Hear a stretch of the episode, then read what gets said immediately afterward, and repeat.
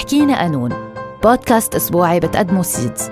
مساحة عامة بتفتح المجال للنقاش بمواضيع قانونية وحقوقية بشكل مبسط. معي أنا لينا جروس. بالجزء الثاني من حوارنا مع الأستاذ الجامعي وسام لحام المتخصص بالقانون الدستوري منكمل حديثنا عن إمكانية سبل تغيير النظام السياسي بلبنان بعد ثورة 17 تشرين. وسام كيف في يعني كيف بيتم تغيير النظام دستوريا؟ شو هي الآلية؟ دستوريا ما الحالة ما فيك ما فيك تغير النظام دستوريا. يعني لأنه إذا بتغيريه دستوريا يعني ما غيرت النظام. كيف؟ شو قصدي؟ يعني إنه فينا نغير النظام دستوريا نعدل الدستور. بس هذا ما منه مشكلة. فينا نعدل بدنا إياه من الدستور. آه، قصدك يمكن كيف فينا ننتقل تجي السلطة محل السلطة الحالية دستوريا. إيه؟ يعني انتقال سلطة. بعدها بنفس النظام وانتقال سلطة. ما في أي وسيلة بتسمح لنا يعني آه، ننتقل من السلطة الحالية لسلطه مغايره إلا عبر رضا هذه السلطة بشكل أو بآخر. كيف يعني؟ إنه بدنا نشكل حكومة جديدة ما لها علاقة بالزعماء مش حكومة مستقلين واختصاصيين. يعني هذه كمان من خدع النظام إنه نحن بدنا حكومة اختصاصيين يعني. يعني هيدا البروسس تبع إنه آه بنعمل حكومة مصغرة بصلاحيات استثنائية بنرجع بنعمل هيدا هو هيدا. في هيدا حل بس ما هذا للأسف ما بيقدر يمشي إلا لازم يكونوا بشكل أو بآخر الزعماء موافقين عليه. يعني لازم يقضي الضمير يقول الزعماء إنه أنا خلص عجزت وفشلت ما عم بقدر أعمل شيء بنسحب وبترك غيري. يعني إنه بنسحب وبترك غيري يجرب. وساعتها شو هي الآلية؟ بتشكل حكومة. سعد الحريري بيعتذر أول شيء. تنعمل هذا رئيس الجمهورية بيدعي لإستشارات نيابية جديدة. بيكونوا النواب اللي هن تابعين للزعماء. الزعماء قايلين إنه خلص نقوا شخصية خارج عنا كليا نقي شخص كل بلبنان بيوثق فيه كرئيس حكومة وخ... وما له علاقة أبدا بالزعماء ومش تابع لهم بكون استشارات شكلية كمان بيتم تكليفه وبشكل حكومة هو بنقي رئيس الحكومة شخصيات كمان مستقلة كليا. وما لها علاقة بالزعماء آه وما لها علاقة بالمعايير هاي تبع وزارات سيادية وما كل هالخبريات اللي ما لها وجود دستوري. بشكل هو الحكومة رئيس الجمهورية بيمضي له عليها كمان شكليا لأنه إنه عارف إنه ما له دور يلعبه بس تخريجي للمؤسسات. وبيجتمع مجلس النواب المؤلف من نواب تبعوا الزعماء ديجا ما زال قبل هيك تشكيل حكومة بيمنحها الثقة وبيصوت على قانون يفوضها الصلاحيات التشريعية. يعني الصلاحيات الاستثنائية وبيختفي. بيعطيها صلاحيات استثنائية على سنة سنة ونص وبروح بيقعد ببيته مجلس النواب. ما عنده شيء يعمله. لأنه باش في يشرع. في عندك حكومة صارت محله بيقعدوا سنة وسنة ونص وهي الحكومة الجديدة اللي بتكون في العالم توثق فيها من خارج المنظومة الحاكمة هي اللي بتاخد إجراءات سريعة بتقدر تشرع دغري بلا ما تقطع بمجلس النواب تعالج الوضع اللي نحن فيه. بس وبتحضر لانتخابات مقبلة. بس ما فيك تعمل انتخابات ما هذا اللي عم بقوله. بظل سيطرة الزعماء يعني الزعيم مسيطر على كل مؤسسات الدولة. فلما تعمل انتخابات بظل سيطرته وهو الطرف الأقوى. في كتير عالم حتضل تنتخبه لأنه بتعرفه هو الأقوى. لازم تفكفكي له سلطته. العالم تشوف إنه إذا انتخبت غيره ما حيصير لي شيء ما ح... ما حيهددوني ما حيصير لي شيء وهلأ بتعمل انتخابات. تتحرر العالم من السلطة الفعلية تبعوا الزعماء بعدين ينتخبوا الزعيم إذا بدهم. بعد ما تف... بس ما فيك تعمل انتخابات وهن سلطتهم بعدها مسيطر على كل شيء ما واحد صار له 30 سنة بعين. من آخر دركة عنده بالمنطقة اللي مسيطر عليها لأكبر مدير عام. بالدولة. يعني هيدي هي السلطة الفعلية مش إنه الدستور والمواد القانونية. طب وشعار الشعب يريد إسقاط النظام؟ هل فعل هل فعليا بيقدر النظام يسقط بالشارع من قبل المطالبة الشعبية؟ إيه بس شو قصدهم الشعب يريد إسقاط النظام؟ شفته الشعار حلو لأنه بس عنده كذا معنى. أنا بفهمه في عالم بينزلوا شعب يريد إسقاط النظام قصدهم إسقاط الطائفية. مثلا بدنا دولة مش طائفية مثلا نلغي الطائفية السياسية. بس هو الشعار الفعلي مثل ما أنا فهمته ب 17 تشرين ليه كان نهار مهم؟ والأول جمعتين كانوا مهمين كتير لأنه اللي نزلوا نزلوا ضد زعيمهم. هذا اللي خوف الزعماء. نزلوا يقولوا له إنه أنت كنتوا مش نزلوا لأنه هن اقتنعوا. بكل بساطة لأنه الدولة فلست وبقاش عنده إمكانيات يشتريهم ويعطيهم ويوظفهم. البلد عم بفلس بقاش في الزبائنية منظومة الزبائنية عم توقف. العجلة الزبائنية وقفت.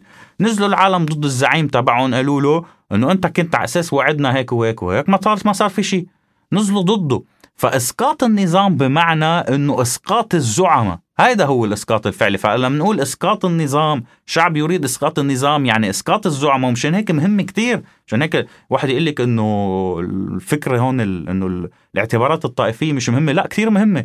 أهم شيء كل زعيم طائفة يسقط بقلب طائفته تيفقد كل سلطته. تيفقد حصانته. هون بينتهي النظام. لما الزعيم الطائفة يفقد سلطه بقلب طائفته يعني أبناء طائفته ينقلبوا عليه ويقولوا له شو بدنا إياك. هون بينتهي النظام. شهيد كتير مهم. هيدا الحدث إنه آه، الحركة. نزلوا العالم ضد زعمائهم. هذا اللي يخوفهم لأنه الزعيم ما بيهمه اللبنانيين ما بيشوف اللبنانيين كشعب بشوفهم كطوائف. ما بيهمه شو بيقولوا عنه أبناء طائفة تانية. ولا ما شو بده فيهم. بيعرف إنه مش حيجي شيء منهم. بيهمه بس جماعته فأسقاطه يجب أن يتم تحديدا بجماعته هاي الفكرة عم بستعمل التعبير اللي هن بيستعملوه يعني. يعني إسقاط النظام هو إسقاط الزعماء وليس النظام البرلماني اللي موجود بلبنان. أكيد لأنه هذا إطار شكلي بيتكيف مع كل شيء. بعطيك مثل مثلا بال 52 صارت أول صارت مظاهرات آه عنيفة ضد بشار الخوري وبشار الخوري استقال. وهي كان أول رئيس عربي بيستقيل من وراء ضغط الشارع عادة ننساها لأنه اتهم بالفساد وكان بعهده في فساد بس إنه ما بدنا نظلمه لأنه فساد بشار الخوري قد ما كان ما بيطلع بعشر الفساد الموجود اليوم يعني بس إنه هي مو آه، شيء جانبي.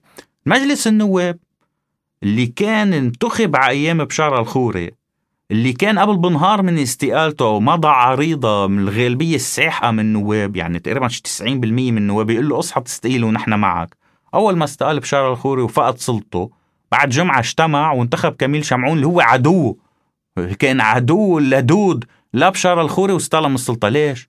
لأنه النواب أول ما يسقط الزعيم بيفكوا بيروحوا بيتركون ونحن عنا النواب بلبنان ثلاث أرباعهم منهم محاسبين. يعني هاو شخصيات إلى حد ما مستقلة وعندها حيثية ومش إنه مأدلجين أول ما الزعيم يسقط شو بصير يفكر النايب؟ إنه أنا بدي خلاصي تعال تدبر حالي مع السلطة الجديدة اللي بدها تركب.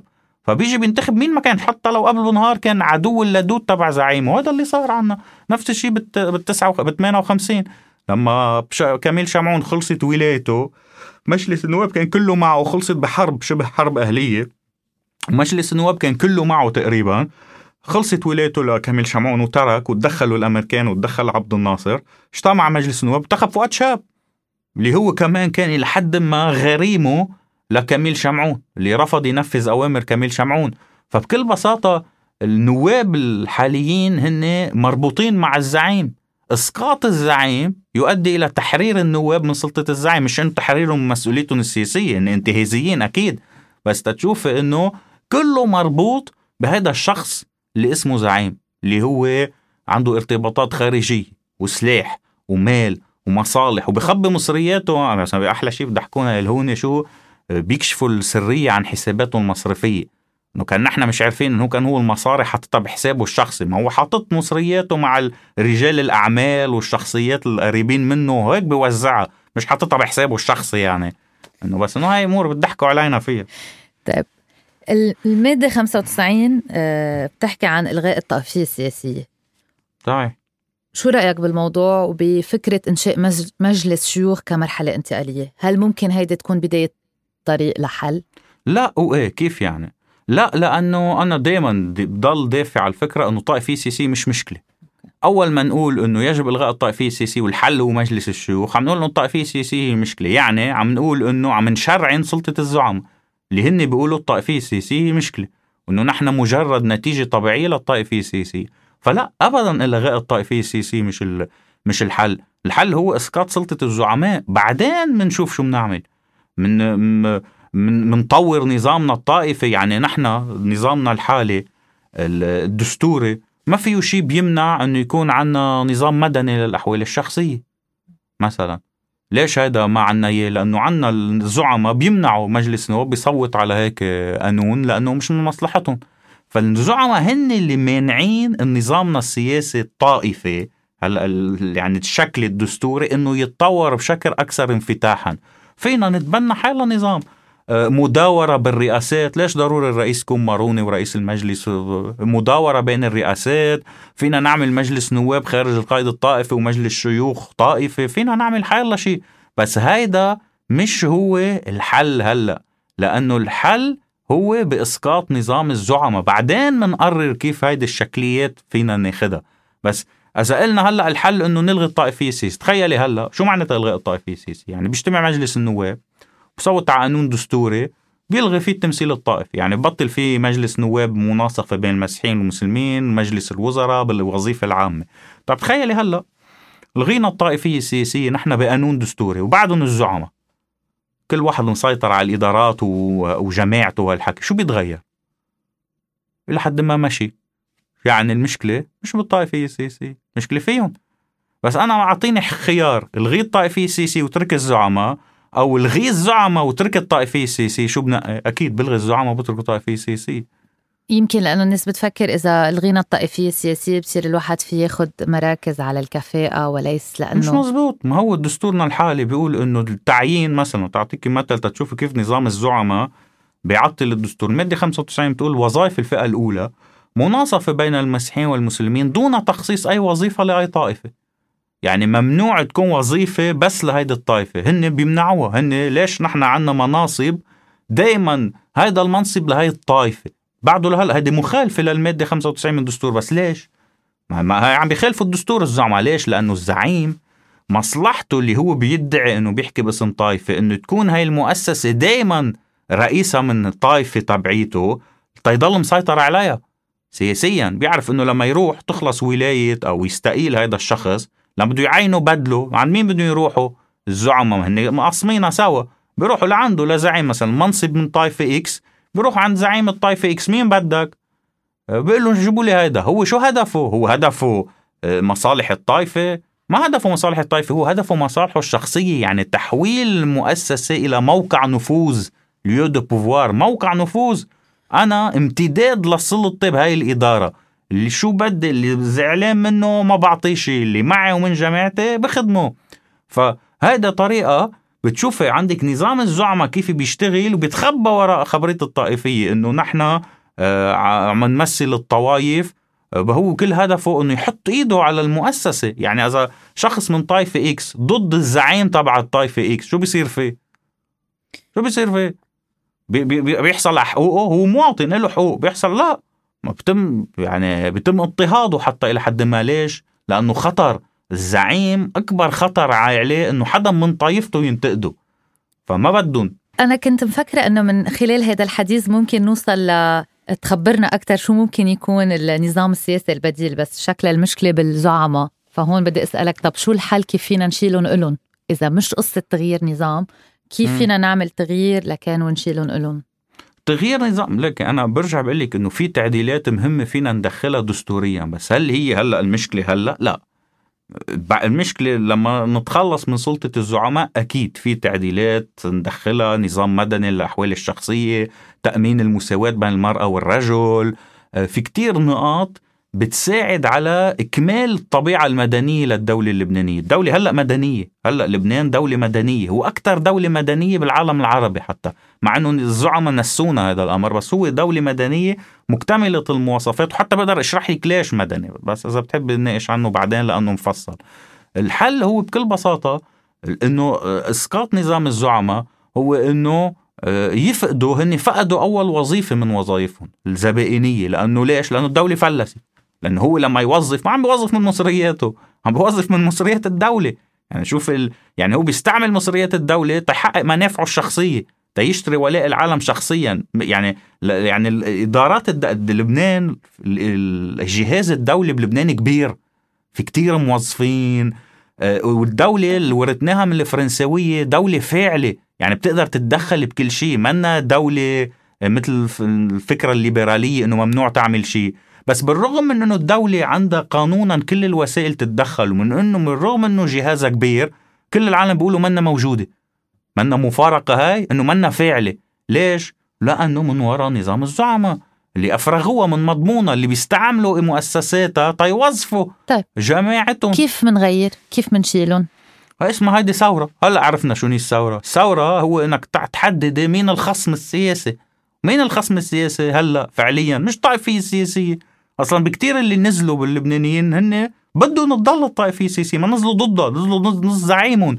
ما نزلوا اسم كبير منهم يعني وهذا أمر متوارث عنا بلبنان من أيام الانتداب الفرنساوي. نحن عيب نحكي عن الطائفية. هاي بنسميها بالفرنساوي بيدور عنا ثقافة إنه عيب طائفية سياسية إنه لا وما بيسوى. لا نحن عنا مجتمع تاريخه اخر 200 سنة تاريخ إلى حد ما كبير طائفة هدف الدولة إنه تعمل مؤسسات تمنع تسييس الاختلافات الطائفية. العالم لما تختلف تكون عم تختلف على الحقوق على الواجبات على تطوير المجتمع. كيف بتمنع التسييس؟ بأنه تحيد الموضوع الطائفي. بتقول لهم أنتم عندكم تمثيل أكيد بمجلس النواب ومجلس الوزراء. خلص. بقاش حدا في يستعملوا هيدا كنقاش سياسي. فلما تيجي أنت تقولي بدك تلغي الطائفية السياسية بظل نظام الزعماء هيدا بيأجج الشعور الطائفي عند العالم. في عالم حتخاف. عالم حتقول يي في عالم أكثر منا أبصر شو حيصير فينا؟ كل العالم حتحكيها هاي. فمين بيستفيد من هذا النقاش؟ الزعماء. تيخوفوا العالم. يعني الطائفية السياسية هي ضد الطائفية. شو معناتها؟ الطائفية السياسية كوسيلة مؤسساتية هي ضد الخطاب الطائفي اللي بيستعمله الزعيم. فمين بيحرض بلبنان؟ طب شو بنعمل ما أول شيء نعمله نبلش نقول المشكلة هي إلغاء الطائفية السياسية. المشكلة أنت الزعيم. لما يجي لنا إيه تعال نلغي الطائفية السياسية مش مشكلة فيها أنت المشكلة. أنت فل ونحن بنعرف بعدين إنه كيف نحل هاي المشكلة. هل تغيير هيدي الأشخاص برأيك هو بده يتم عبر الانتخابات؟ صعب. أنا بشوف إذا بنعمل انتخابات هلأ بظل سيطرة الزعماء مع إنه في زعماء أخطر من زعماء تانيين. ما تنسي إنه كل زعيم هو الزعماء عندهم تاريخ مختلف. اللي صار له 30 سنة مسيطر ميليشياويا. على منطقته مش مثل اللي صار له 10 15 سنة واللي مش قادر يسيطر ميليشياويا على منطقته. يعني فالتغيير بالانتخابات في بعض الزعماء بيتأثروا أكثر من غيرهم بس مش لأنه آه، مجتمعهم هو أكثر انفتاحا بكل بساطة لأنه ما كان عنده القدرة الميليشياوية يفرض حاله فيها. أنت ما تنسي إنه خلينا نقولها بشكل كمان مجرد مع إنه هاي لازم واحد يفوت فيها بالتفاصيل. شو حسنات الغير مباشرة للاحتلال السوري والوجود السوري بلبنان؟ في حسنات غير مباشرة العالم ما حدا بيحكي فيها لما بيفكروا فيها. الوجود السوري بلبنان فكفك الميليشيات المسيحية. فكفكها فالمناطق المسيحية خلال 30 سنة أو 20 سنة عاشت بلا وجود واحد قمعي هو بوظف وبعين وعنده عالم مسلحين. سمح يصير في بيئة أكثر انفتاحا سياسيا بينما عند طوائف تانية مناطق تانية الوجود السوري لأنه كان حلفة مع هول الميليشيات أعطيهم اللي عملوا إياه فهيدي الميليشيات اللي هن من كذا شخص كملوا سيطروا بظل الوجود السوري ضلوا مسلحين ضلوا هن كل شيء توظيفات وتعيينات يقطع فيهم. فعندهم سلطة سطوة على منطقتهم أخطر وأقوى من سطوة الزعماء المسيحية على مناطقهم. فهيدا اللي عمل إنه زعماء مسيحيين هن أضعف من باقي الزعماء وهو أحلى. بس تشوف خطاب الزعماء المسيحيين قديش خطير. بيقول لك ليك نحن مقسومين ليش ما بنكون مثل البقيه موحدين؟ شو بده يعني للمناطق المسيحية اللي هو مسيطر عليها؟ إنه تصير مثل هذيك المناطق. إنه عندها زعيم موحد عنده سطوة مطلقة على العالم. يعني النموذج اللي عم بيعطينا إياه هو النموذج اللي لازم نرفضه كلنا. نرفضه مش بس للمسيحيين نرفضه للبقية. لأنه هذا هو النموذج القائم على العنف والميليشيات والزبائنية والفساد. هو اللي وصلنا لهون. طيب شو الخطوة التالية؟ شو بنعمل يعني ما بعرف شو بدي أقول لك النظام السياسي اللبناني يعني الزعماء حظهم حلو لدرجة إنه لما بلش الحراك ضدهم إجت كورونا. استعملوا كورونا ما ننسى كورونا لعبت دور إنه تنفس وتجب وتخوف العالم. استعملها النظام السياسي ما ننسى إنه الخيم المعتصمين والمتظاهرين تم حرقها كذا مرة وفي مرة حرقوها كنا بعدنا مبلشين التعبئة العامة سنة الماضي. فالنظام السياسي استفاد من وجود كورونا لقمع العالم والسيطرة عليهم بشكل أكثر. هلأ حاليا للأسف الخوف من تأقلم العالم العالم بلبنان تعودت إنه الحل دائما خارجي. هذا هو النظام علمهم هيك لأنه النظام شو بيعمل؟ الزعماء بيهرب من أي نقاش آه، من المستوى الداخلي بيهرب للعلاقات الدولية. يعني بتقول له بتنتقديه بيقول لك إيش؟ تعال نشوف إيران وتعال نشوف السعودية وتعال نشوف أمريكا وتعال نشوف فرنسا. هي استراتيجية الهروب من النقاش الداخلي تيخبي مسؤوليته بالعلاقات الدولية. طب نحن بنسأله طب يا عمي شو خص إيران وأمريكا والسعودية بأزمة الزبالة والنفايات؟ مثلا أو الكهرباء أو أو الكهرباء أو المي أو أنت عم بتوظف جماعتك هون وهون أو مستوى الفوائد بالبنوك شو خصنا فبيهرب دائما هي من استراتيجياته للنظام. أول هاي أول استراتيجية الحق الطائفية. ثاني استراتيجية العلاقات الدولية. ثالث استراتيجية بننقح طرف بلبنان من حمله كل المسؤولية هو تحديدا حزب الله. مثلا عندك قسم من النظام بيقول لك إيه كل المشكلة حزب الله. أول ما نخلص من حزب الله بيرجع لبنان جنة. هذا قسم ثالث من المسؤولية. إيه حزب الله قسم كبير من المشكلة بس مش هو مسؤول عن كل المشكلة. شو خاص حزب الله بالفوائد والبنوك؟ مثلا. والدولار والدولار مثلا. فاستراتيجية النظام شفت؟ النظام بحب قوته كلها إنه يعيد الانقسام. يعني هن بيعيشوا لما يكونوا مقسومين. كل واحد بيتهم الثاني يعني بفهم بالآخر الحل هو بالشارع. وإسقاط الزعماء. إسقاط الزعماء ضروري جدا أو هن يحسوا إذا للأسف نحن ما بنحب البلد يتطور بشكل عنفي مع إنه العنف أيام بالثورة بيكون عنده غايات تبرره بالثورات الكبرى يعني البولشيفية ولا الفرنسية. بس أهم شيء إسقاط الزعماء داخل طوائفهم أو الزعماء هن يدركوا إنه خلص يعني هن يفكروا بمصلحتهم السياسية. هن فيهم يكملوا بس بلا ما يكونوا زعماء شو معناتها؟ يعني الزعيم هي fonction function شو وظيفتي أنا بالنظام؟ إنه أنا رابط جماعتي بالدولة. كل شيء فيهم بيقطع عبري. أنت فيك تكمل كحزب سياسي بس بلا هاي الوظيفة. بتصير حزب سياسي عادي. يعني بطل عندك حق الفيتو وأنا بشل مؤسسات الدولة. يعني بتخضع لسلطة القانون. فأنت تيفكر بمصلحته إنه أوكي أنا فيني كمل. ضل عندي ارث سياسي معين بس بفقد هاي السلطة. فبدي زيح تخلي غيري يجي واللي أصلا اللي بده يجي هلأ يعني مش مبسوط. فعليا الشخص المسؤول اللي بده يجي شو بده يجي يعمل؟ بده يشيل لبنان من مأزق هو من أكبر المأزق بتاريخ البشرية يمكن اقتصاديا. فمنه جاي ينبسط بالسلطة هو جاي ينظف كل شيء عملوه هن من قبل. فمسؤولية كبيرة على الشخص اللي جاي العارف هو على شو جاي يعمل. منا لعبة. بس هن أصلا ما بدهم يعملوا شيء. ما هو الزعماء مصلحتهم ما يعملوا شيء. ما بيقدروا ياخذوا أي قرار. ما بدهم ياخذوا أي قرار. وسام بدي أسألك بالسؤال الاخير هل تعتقد آه، لحظة 17 تشرين ممكن تتكرر مع العلم إنه هلأ آه، الزعماء عم بيستفيدوا كمان من انهيار الليرة وصار اليوم بكلفهم أقل يعملوا خدمات كانوا يعملوها قبل؟ صحيح. مثل ما حضرتك عم تقول تشوف إنه كيف الزعيم بيستفيد الزعيم نختم فيها النقطه الزعيم بيستفيد بيستغل خوف اللبنانيين وجهلهم وحاجتهم. الزعيم بينظر لأسوأ شيء باللبناني وبيستعمله. ما بيست... ما, بي... ما بينظر لشو الجميل باللبناني وبيطوره. بينظر لأسوأ شيء حاجته زبائنية. تعا أعطيك مصاري وظفك بوزع لك بنزين بوزع لك زيت بعطيك 500 ألف أول شهر عيدية. بينظر للحاجة. وبينظر كمان لشو؟ لخوفه للبناني بصير يخوفوا من بعضهم. إنه يي أنا إذا رحت مدري مين حيجي علينا. وبيستغل كمان شو جهله للبناني بصير يخبروا أنا بدنا نعدي القانون كذا وهيك. فالزعيم هو ينظر إلى أسوأ شيء في اللبنانيين وبيستثمره. تتشوفي شو منيح حقيقته للزعيم.